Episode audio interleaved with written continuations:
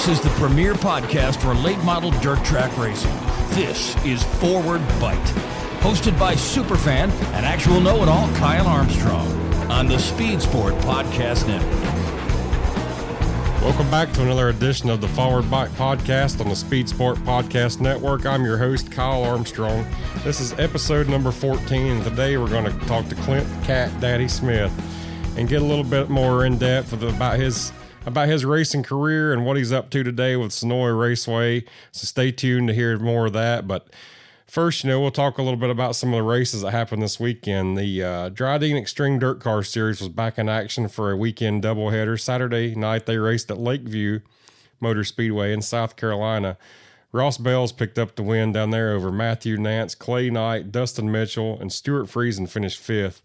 That was a pretty interesting race. Really, uh, that Matthew Nance was really dominant and ha- was was leading the thing, and Ross was running second, and they got in some lap traffic there about middle of the way through the show, and uh, Matthew ran into the ran into this guy that was slowed down, and Bailes ran into him, and they both went around, and the series gave them their spots back, and and uh, so Nance had a front end that was all bowed up and not very aerodynamic friendly and uh, with about seven to go, and it was really a one groove racetrack, and uh, and uh, with about seven to go, Ross Bailes put it on the high side and just drove around him and just pulled away and won that race. Uh, I did not attend that race, but that was just from what I watched online, uh, you know, on the YouTube highlight video. So if I left out any details, I mean, I you know I, that's about all the research I did on that deal. So.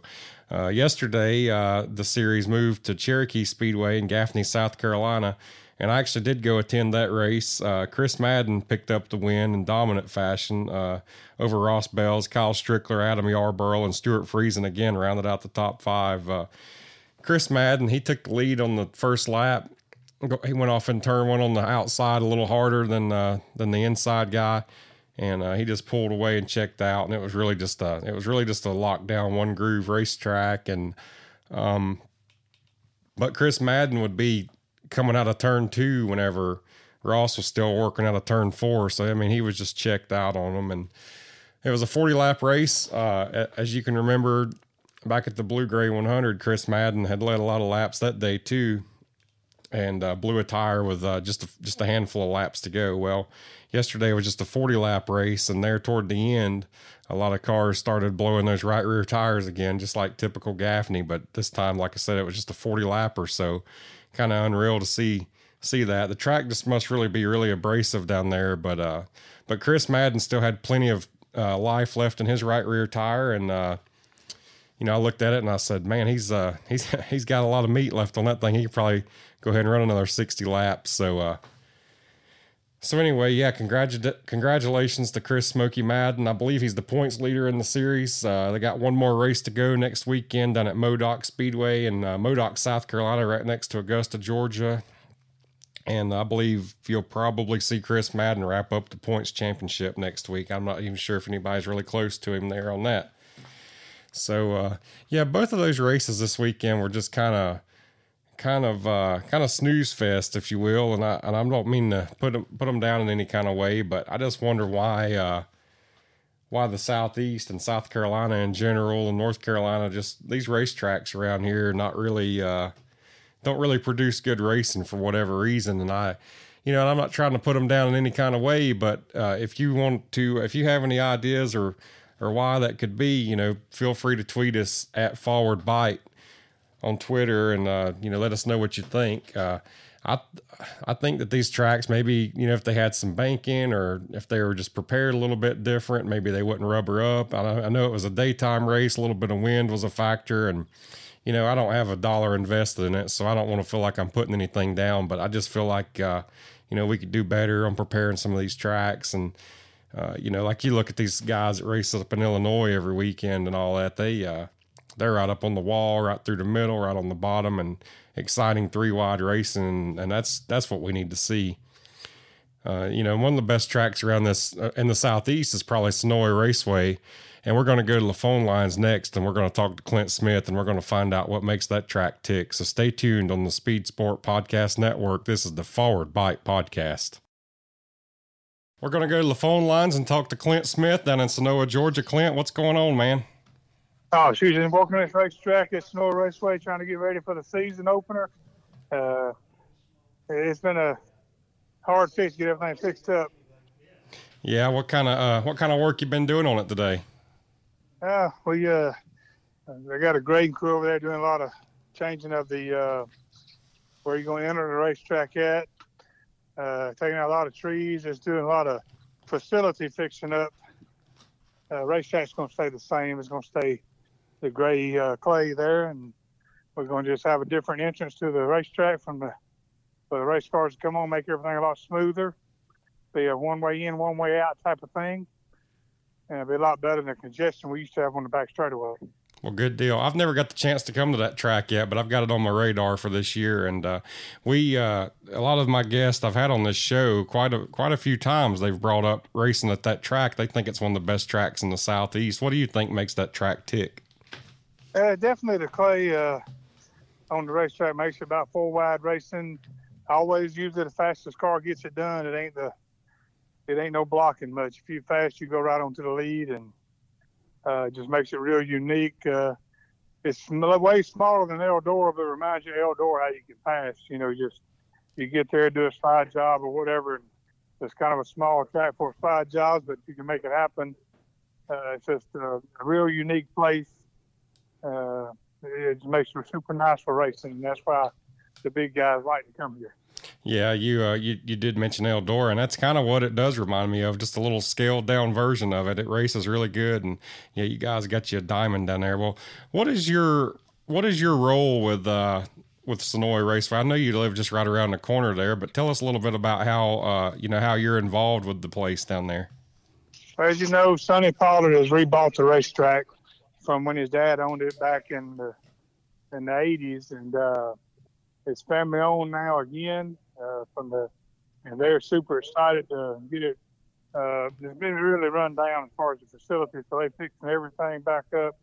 It's going to be like a brand new racetrack as far as uh, the looking at it, and everything painted, new roofs on everything, all the shrubbery cut back, and uh, they they're taking pride in making the track like it needs to be, about like uh, used to be before it got run down. And, uh, it's going to be the facility is going to match the track now.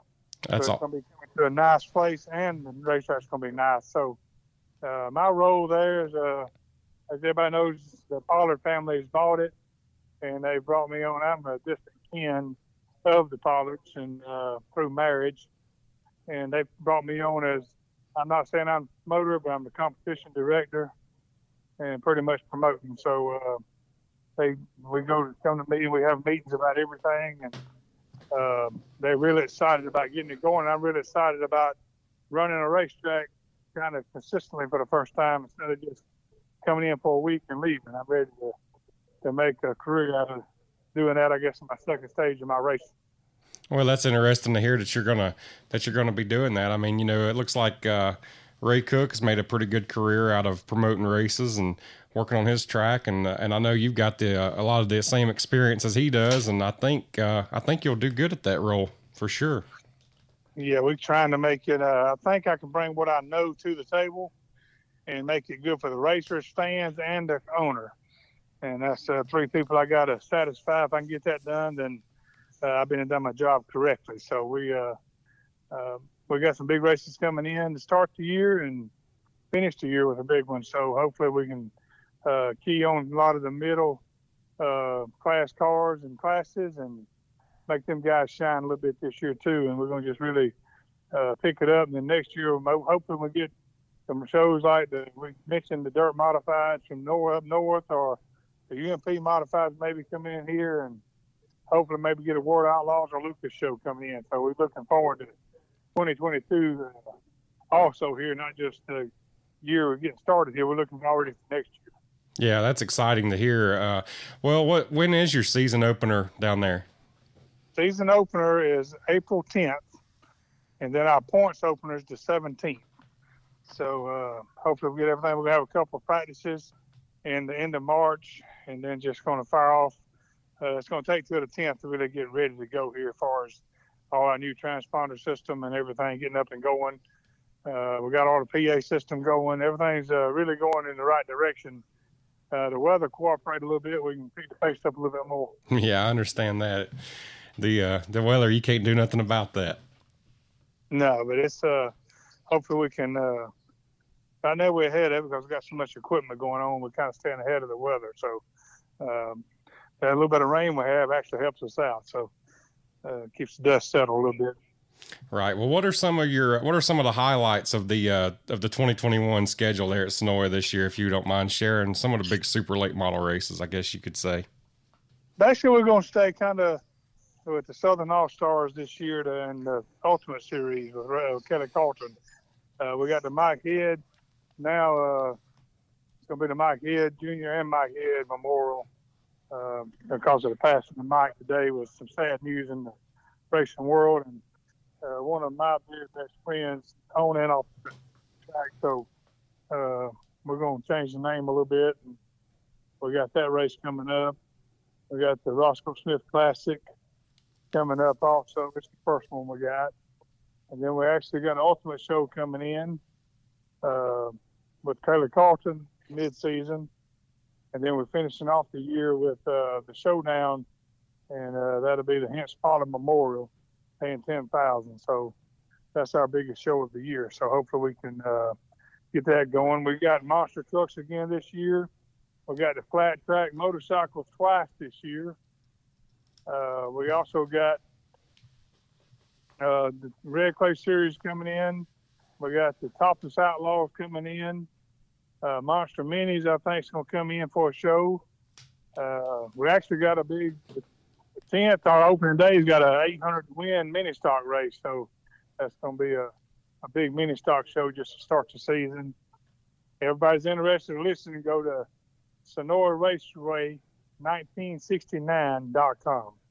Uh, it's a, kind of a unique, that's the track was open. So we changed the website to to that to uh, kind of show the history of the track. And the website's up and going and showing old pictures from the 60s, 70s, and 80s. It's pretty cool to go back and look at some pictures, and they're getting updated every day. So that's pretty neat.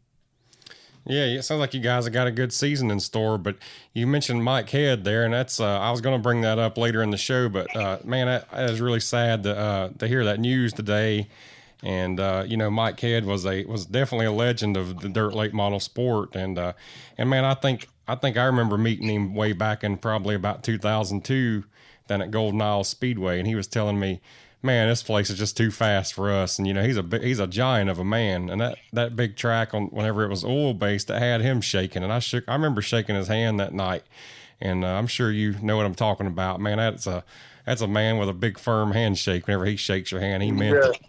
And it took both your hands to hold his hand. Yeah, yeah, yeah. Uh, he he is. Uh, I consider him the top ten best race car driver ever. Yeah. That's uh, that's with Dale Earnhardt Senior, uh, the Jeff Purvis, the Larry Moore, everybody. He's uh, Rodney Combs. I think Mike Hill was one of the best crew drivers uh, there was in racing. I think you're right. Heartbroken to see when he got in shape he got in and to lose him today was was tough for the racing world. Yeah, yeah, that's definitely a, a, a bad deal. And uh, you know, he did he uh, he got to attend your race there you had last year. I remember seeing you know Brandon Overton won that race, and he uh, got his picture made in Victory Lane with Brandon that night. And uh, and I remember sending Brandon a message. I thought that was the cool. I said you need to. I said you'll say you'll really uh, appreciate that picture one day, and I hope that uh, I hope that he does. Yeah, and then Michael Page won it, and then I won the first time it come to Senoia and I was uh, so glad to get that race under my belt before I got kicked back and more uh, just idle along racing than a, and it, it, was satisfying to get that done. So hopefully we can uh, it can grow to be a bigger and bad. We may actually up the purse. We talking now to Southern All Stars about up in the purse for that. If, if we get some sponsors on board, we're going try to get that race up to ten thousand. So hopefully we can do that. Yeah, it needs to be like ten thousand and fifty four to win. That's right. So it's, 50, it's 5,400 right now. Yeah. So hopefully we'll get the sponsors to make that happen. Well, that'd be awesome. Well, Clint, uh, let's talk a little bit about your racing career, if you don't mind. I know you're, uh, I know you grew up. Your father is Roscoe Smith, and he's obviously a, uh, he's obviously a Georgia Hall of Famer, and he's been, you know, he's definitely a legend of the sport. How was it growing up around him, and when did you really get your start in racing? When I started in 1980, second generation driver, of course, with him, and uh, I got after it heavy and just uh, he kind of stepped back at about 1980 and let me kind of take over. I think he quit about 83 or four and let me kind of take over all the racing uh, for Roscoe Smith Enterprises at the time, and uh, we we did a good job and uh, we had a good time. We were always kind of a little underfunded compared to some of the stuff we was racing with, but we make we made it happen. You know, we had better race cars and uh, better equipment sometimes, and a lot of them, even though the motors wasn't up to up to par. So um, it was real fortunate to get into racing like I did, and uh, man, I couldn't ask for a better teacher than Roscoe Smith, Leon Archer, Mike Head, uh, Leon Sells, all the guys that we know as legends, was teaching me how to race, and I raced with all them guys. And I look back at some of my biggest accomplishments, and some of it's just getting raced with them legends. I, I think I even raced uh, a race with Charlie Mincey, you know, so it was back in '80. So it was uh, all them greats that's from down here. I get to race with them, and it, it defined, I think, I look at all back and shoot, all these guys are passing away and losing all my racing heroes is kind of a tough deal. And everybody talks about all the legends. I said, shoot, I raced with all of them, you know, so tells me kind of how long I've been doing it. yeah. we, uh, we enjoyed it. We kind of got on. We always raced on the road, kind of after we kind of run local for a while, and, and I enjoyed racing the first ten years of the World Outlaws, and and uh, you know, we won a bunch of races. We got off the road racing. We come back to the house here. We won about 75 races here since we've been off the road since 2015. And uh, it's going to be tough this year watching every week, but uh, I'm going to race some probably at a couple racetracks around local on Friday nights or something. But uh, it's going to be tough to watch on Saturday nights at the, one of the best racetracks in the country. I'm up there in the tower or something. So that's going to be a little change. Uh, but promoting and uh, racing don't seem to go together. So I got to pick one or the other. So we, we're going to promote this year, and uh, we're going to take a week off and go up to get to the inducted in the Hall of Fame. I was fortunate enough to get that honor this year, and uh, we're going to go up and do that at the North South 100 and uh, take the weekend off here. That's the weekend sprint cars will be here, so I can let uh, Pete Walton handle that show while I'm gone up there. So it'll be a good night to take off. Yeah, well, congratulations on that accomplishment too. By the way, National Dirt Late Model Hall of Famer. I mean, that's uh, that's deserving. And you were mentioning talking, you're saying you know you raced with all those legends. I would, uh, I would, I know you're too humble to say so, but I would throw your name right in there. You're a legend too, Clint. Maybe when I can slam quit racing, I can become something. But right now, I'm just a racer, and I yeah. enjoy putting on shows and doing the best we can do. And I love building these race cars and I got two great guys here at CSR uh, working here, Stacy Turner and Michael Couch, and man, they do a great job fabricating. Uh, we put out some premium work here, and uh, we do you know quality, not quantity. So uh, everybody loves to bring your stuff here, and uh, we enjoy doing work on cars every day too. So that's going to continue on with the racetrack uh, promoting stuff. So hopefully we can make it all work together. Well, that sounds good. We'll take a quick break and we'll come right back. And I've got some more questions for you, Clint. All right, be right here. Well, Clint, you, uh, you know, you and your dad, you always had that uh, checkered flag on the roof, and you kind of carried that tradition over to your career. And, and you, uh, you know, like you said, you started racing in 1980. And I mean, you've really raced throughout all the different kinds of dirt late models throughout, you know, all shapes and sizes of body rules and shocks and springs and all everything that's that's came about you've had your hand in pretty much and uh, but you've always had that uh, checkered flag on the roof pretty much on all your cars throughout the years and i think i've heard the story before but if you'll tell that one real quick. Uh, that was just the second generation. That was my dad like the uh, checkerboard roof uh, that somebody had drag racing actually and they was yelling they was yelling red and he wanted he would change his to black and white checkered uh, when he started dirt track racing. You look at his cars in 1965, and it, he had that checkerboard roof on them, and it just stuck with us all my life, and I've always run it. So it's kind of a no big long story on about it. He just liked it, and we've run the checkerboard roofs my whole career. So just carry, uh, just, just, carrying on the tradition, wasn't it? That's all it is, second generation. Well, 10-4, yeah. You so so then you then you know coming into the coming into the 90s there to Hav-A-Tampa series kind of kicked off and you know they they ran the 90, 91 and 92 and they didn't really count points but in 1993 it was the first season they counted the points and and you came up to champion that year if you can maybe recall some stories or some highlights from that year and uh, from winning the inaugural Hav-A-Tampa Points Championship back in '93. Yeah, that's when uh, Mike Swims and Jimmy Mostello was involved. They decided to do it uh, that's like the first ultimate, or Lucas Oil, I guess you could say now, uh, series started, and uh, that was inaugural year, and I was chasing another one of my heroes, Buck Simmons.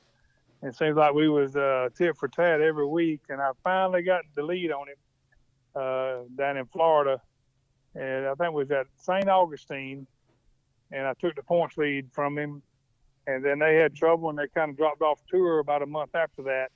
And then we had kind of had a landslide championship then. Uh, so it was pretty special to to get that done in '93. That was a pretty cool deal. And I was always been a pretty good points racer, not really a dominating winning driver. I've always been uh, real positive in the points world. And I, I think that's I think one time they called me an Iron Man of a Tampa series because I ran so many of them and then we won. We ran uh, the first ten years of World Outlaw races without skipping a race. So uh, we just uh, was always into points points chasing, I guess. And then we actually got off the road and we won the first four championships over here at Senoia just after being off the road. So it's uh, pretty. I guess I've been a points racer most of my life. Yeah, you also won the uh, Southern All Stars Championship that year, '93, and I was, I just was curious. I, I, I mean, I was, uh, I was just a little kid or a little baby at that time. So I just wonder how you could pull off winning two championships in the same year like that. Well, they was at the time there. They was com- kind of combined. Okay. Uh, you had the Southern All Star Championship was uh, several more races than what the Have Tampa was, but every one of the Have Tampa races was Have Tampa points, and uh, then the others come down to uh, the winning Southern All Star points was just a lot more races. So it was uh, done at the same time. But fortunately, they was all the Hav-A-Tampa races was at them Southern All Star sh- shows, so it made it uh, easy to run both series. I got you. That makes sense. Well, then you went on to win three more of those Southern All Stars championships in your career. Ninety three, well, ninety two you won it, and then you had two thousand and two thousand three. So you uh, you ran a lot of those Southern All Stars races and championships. My first uh, my first championship in '92 was we was challenging Mike Head throughout the whole year, and that's how uh, him and myself got to be such. Well, we was great friends all of my life because he was my racing hero when I was a kid. Uh, mm-hmm. Uh, I I love Mike Head. See, we talked about him. He actually worked at my dad's shop some. But we come down to the last race at Cleveland and he blew a oil line off, and I think I had a six point lead. So all I had to do was finish in front of him, and mine was running hot, and uh, I had a six lap lead on him because he had an oil line he had to fix, and that's when it was the Gobbler 100, and uh, we actually run second to Ronnie Johnson, and uh, won the championship that year, at the last race. So that was uh, real special, even though I had to uh, beat my nemesis there, Mike Head. He was uh, he was always a great, great racer, and me and him always raced great together. Uh, but that was my first championship in '92. and I guess that made it more special to beat the racing hero at the end there. Yeah, it's definitely good to recollect some of these old Mike Head stories, you know, especially on a day like this. And uh, yeah, you, uh, yeah, that's neat. You got to outrun him. But that ain't, uh, but he he got the upper hand most of the time. yeah, yeah, yeah. He, he yeah. was a tough freshman. I had to I grew up racing against him, so that's what I think that's. You know, I'm not saying I'm that good, but he made me as good as I am because I raced with him every week. And you had to win a race, you had to beat him. So um, it, it was a tough business. Yeah, and you you kind of went a decade there, kind of being a regional southeastern racer and everything. Ran ran a lot of Southern All Stars races, but uh, you know, then whenever that World of Outlaws deal started, you kind of became the 13th driver of the World of Outlaws when Wendell Wallace dropped off. Uh, you know, you were part of the Dirty Dozen at that point, and you, like you, you've kind of alluded to here, uh, you know, you you were you were with them guys on that tour for 10 years and just a staple of the tour and uh, i mean you saw you got to see the whole country didn't you traveling up and down the road with those guys? Man they go out as far as wyoming and then uh, in canada and oh, up there to north dakota all up in there man. It was just great traveling and uh, got to go see deadwood and mount rushmore and all that stuff that the general person never gets to see we got to do all that for free, just riding, you know, riding around racing. So uh, all the amusement parks nobody ever heard of, we've been to, and uh, just there is fun times out on the road when it's not serious. So uh, I traveled with a lot of great guys back then, and uh, they half of them still getting it. You know, Rick Eckert and Chub Frank, Shane Clanton, Mark Richards, all of them still getting it. So it's uh, it was a very special crowd to be around. Darrell Lanigan, all of them. Yeah, it seemed like you kind of became best friends with Tim Fuller there for a little while too, didn't you? Uh, Tim was just here eating Japanese with us here a while uh, in February and testing down at Senoia Raceway. Uh, we still best of friends. He just lives 17 hours from me. yeah, you guys got to uh, got to got to run the roads a whole lot together there. Well, what were some of your big wins during those uh, World of Outlaw days? Uh, you know, we won uh, every World Outlaw race is a big one. Yeah. But the ones that kind of stand out is the very first um, TV show that was, uh, I think it was Stacker 2 at the time, was at West, I mean, uh, Virginia Motor Speedway. And we won the very first World Outlaws TV show. So that was uh, pretty cool get the first win there on TV. So that was a Dixie Chopper 50, I think it was called. And, uh, and then the win in Georgia at the time, the only super late model race I think Needmore had run in 2010 or 11. Uh, we won that one in the state of Georgia, and that was uh, that was cool at the time because there wasn't many World Outlaw races run in Georgia. So um, we we made that happen before we quit. So um, there's several. There's, there's I mean, uh, that got to win two of them up in Michigan, uh, racing in states you never raced in uh, went into places you I Camp Motor Speedway up in Illinois against all the UMP guys. Uh, we won that race, and it's just uh, special. Chris Madden was on tour when we done that, and he went second to me. And uh, me and Chris has raced forever against each other uh, a lot. So uh, just a bunch of all them World Outlaw races. but Every race is special. Shoot, you can win a go kart race against your wife, and it's special. So. yeah. All them wins feel about the same when you come across checker flag. Yeah, that's right. And you mentioned Chris Madden there. You know, I saw him win last night down at uh, Cherokee Speedway. He uh, he straight away them guys. Yeah, he's uh, switched over to Rocket XR ones, and he's uh, making the most of it. He's uh, he's a tough customer, especially up in that area.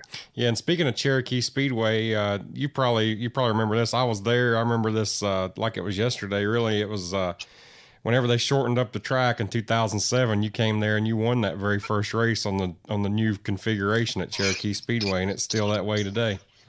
You're off a little bit. It was 2005, and uh, yeah, we set a track record that day and won the first March Madness race. I I thought it, I was short track. I was thinking it was 07, but we'll we'll check on that.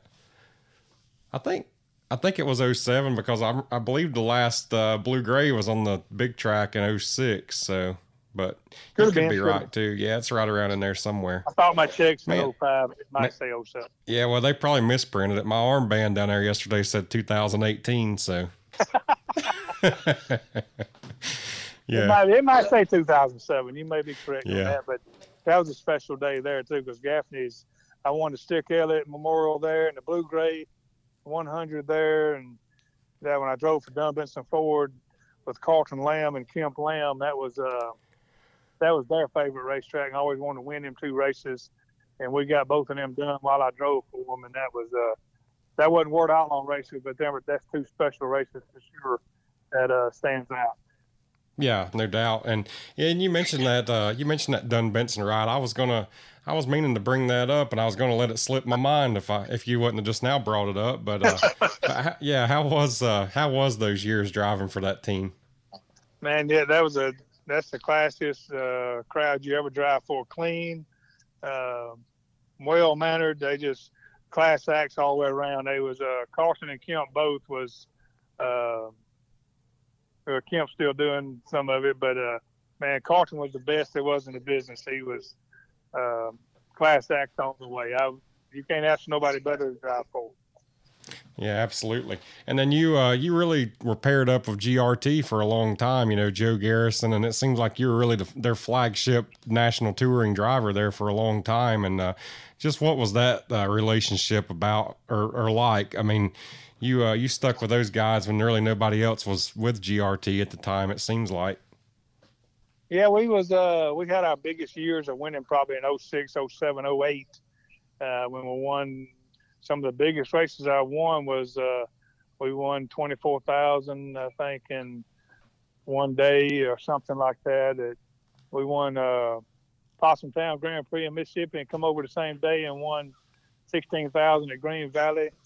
Uh, my buddy Skip Hart broke coming to the flag and I beat him to the flag stand and then uh, I also won the, I think the 06, 06 or 07 Hillbilly 100 up there in West Virginia, uh, which is real special.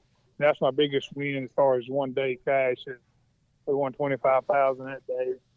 And then went on and run third in the World 100 the following weekend. So we, uh, that was a good couple, man, them years with GRT. Me and Joe Garrison got along uh, as good as you could get along. And man, he was a great ambassador that's uh, that's passed away and left us a hole in racing.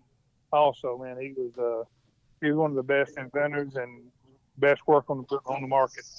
Yeah, unfortunately, we've lost him too. But yeah, he was uh, he was definitely innovative in his time, and uh, man, he he they built a lot of race cars in that shop out there that uh, that won a lot of races. Yes, that's for sure. And I think they're still winning GRTs is uh, modified world now. So they're big into modifieds and uh, still, I still call out there and get parts for GRTs. I work on them all the time, and they got parts on the shelf still for super late models, so they ain't they ain't gone yet. So yeah. just uh, ain't no telling. Sometimes this racing works funny how things turn around. Oh yeah, I think they just need to keep hanging on, and they'll uh, it'll come back around to them. Well, Clint, uh, what can you can you kind of uh, talk me through some of the racing you've done the past two or three years there at Senoia, Georgia? I know you uh, you kind of got off the road uh, running the World of Outlaw National Tour, and uh, it seems like you go over to uh, to your home track there at Senoia, and you got uh, you got like two or three or four late models some nights, and some nights you'll win all four features. we usually win two a night, but it's we won 33 one year, and I think in 2016 we won 33 races and that's the most I ever won in a year by far. And uh, man, it just I got to work on everybody's cars, and I drive other people's stuff, and uh, we was racing 602, 604s, limited, super late models, and uh, I think I went to the national 100 and run four classes, and same thing, in uh, the, the state race down there, and come back and run about three or four classes up here for the showdown. Uh, man, it's just been special to race here at the house and run any kind of car we wanted to run. And usually we run the top of the night. So, and uh, I talked to stuff on Facebook about me cherry picking. I said, I'm just racing what they offered me to race. So it wasn't a cherry picking by no means. But when you come off the road racing with that crowd I was racing with, sometimes it makes it a little easier around the house to, to, to shine. And now they come in here and whoop me pretty bad. So uh, I ain't I ain't caught up as good as I should have. Well, yeah, it's uh, it, it's cool though to see you uh, winning winning some races still to this day, and uh, you know, uh, oh, and you know, you mentioned that you're going to be inducted into the National Dirt Late Model Hall of Fame earlier, and I'd be remiss if I didn't ask you: Are you going to take a car up there and uh, enter the enter the uh, North South 100 this year at Florence? Man, I got a couple of people that want me to take my car, and I got super late model sitting here race ready, and uh, I don't know. It just takes away from the special time that's uh, to being inducted and all. I think that's I think you almost should be retired to, to get that honor. And for me to race the same weekend, I think that'd take away from the special time of the the night and getting to walk around and talk with everybody. So there's a strong chance we're not racing unless the sponsor just comes on and said, "Hey, I want you to get it done." So we may do it then, but uh, we're probably just gonna go up and have a good time with the family and enjoy the moment and uh, reminisce with the, the guys around there racing and watch a good race. Cause man, they get it on up there. Yeah, they do. I love going up there, and I, if things go right, I should be there that weekend, and I'll uh, I'll shake your hand and congratulate you, Clint. Man, I appreciate it, and uh, man, I couldn't do all this without my family for sure. My my wife uh, Kim and my daughter Jenna, they are into this racing as much as I am, and my daughter Pure loves it. She keeps score over here at the racetrack and does the transponders and race directs a good bit, and uh, she's all about it. And then her my son-in-law Andy Wilson has been my crew chief for the past eight years, and man, we won all this together, and uh, just really got after it, and uh, it takes a team effort to make this happen for sure. Absolutely. Well, Clint, I really do appreciate your time tonight and uh, coming on the podcast. And I think a lot of people are going to enjoy listening to this. And we wish you a lot of luck down there this year on the uh, wearing the promoter's hat. And hopefully, we'll see you back behind the wheel a little bit here and there too. And uh, yeah, like I said, I can't thank you enough for being on this show tonight, man. Man, I, thanks for having me, and I hope to be back on. Tell you some good promoter stories next year at this time. That's right. We'll get you back on here sometime. All right, folks, that was the Cat Daddy Clint Smith on the Forward Bite podcast. I hope you enjoyed that one. Another episode of the Forward Bite podcast is in the books for this week on the Speed Sport Podcast Network. I'm your host, Kyle Armstrong. We'll see you next week.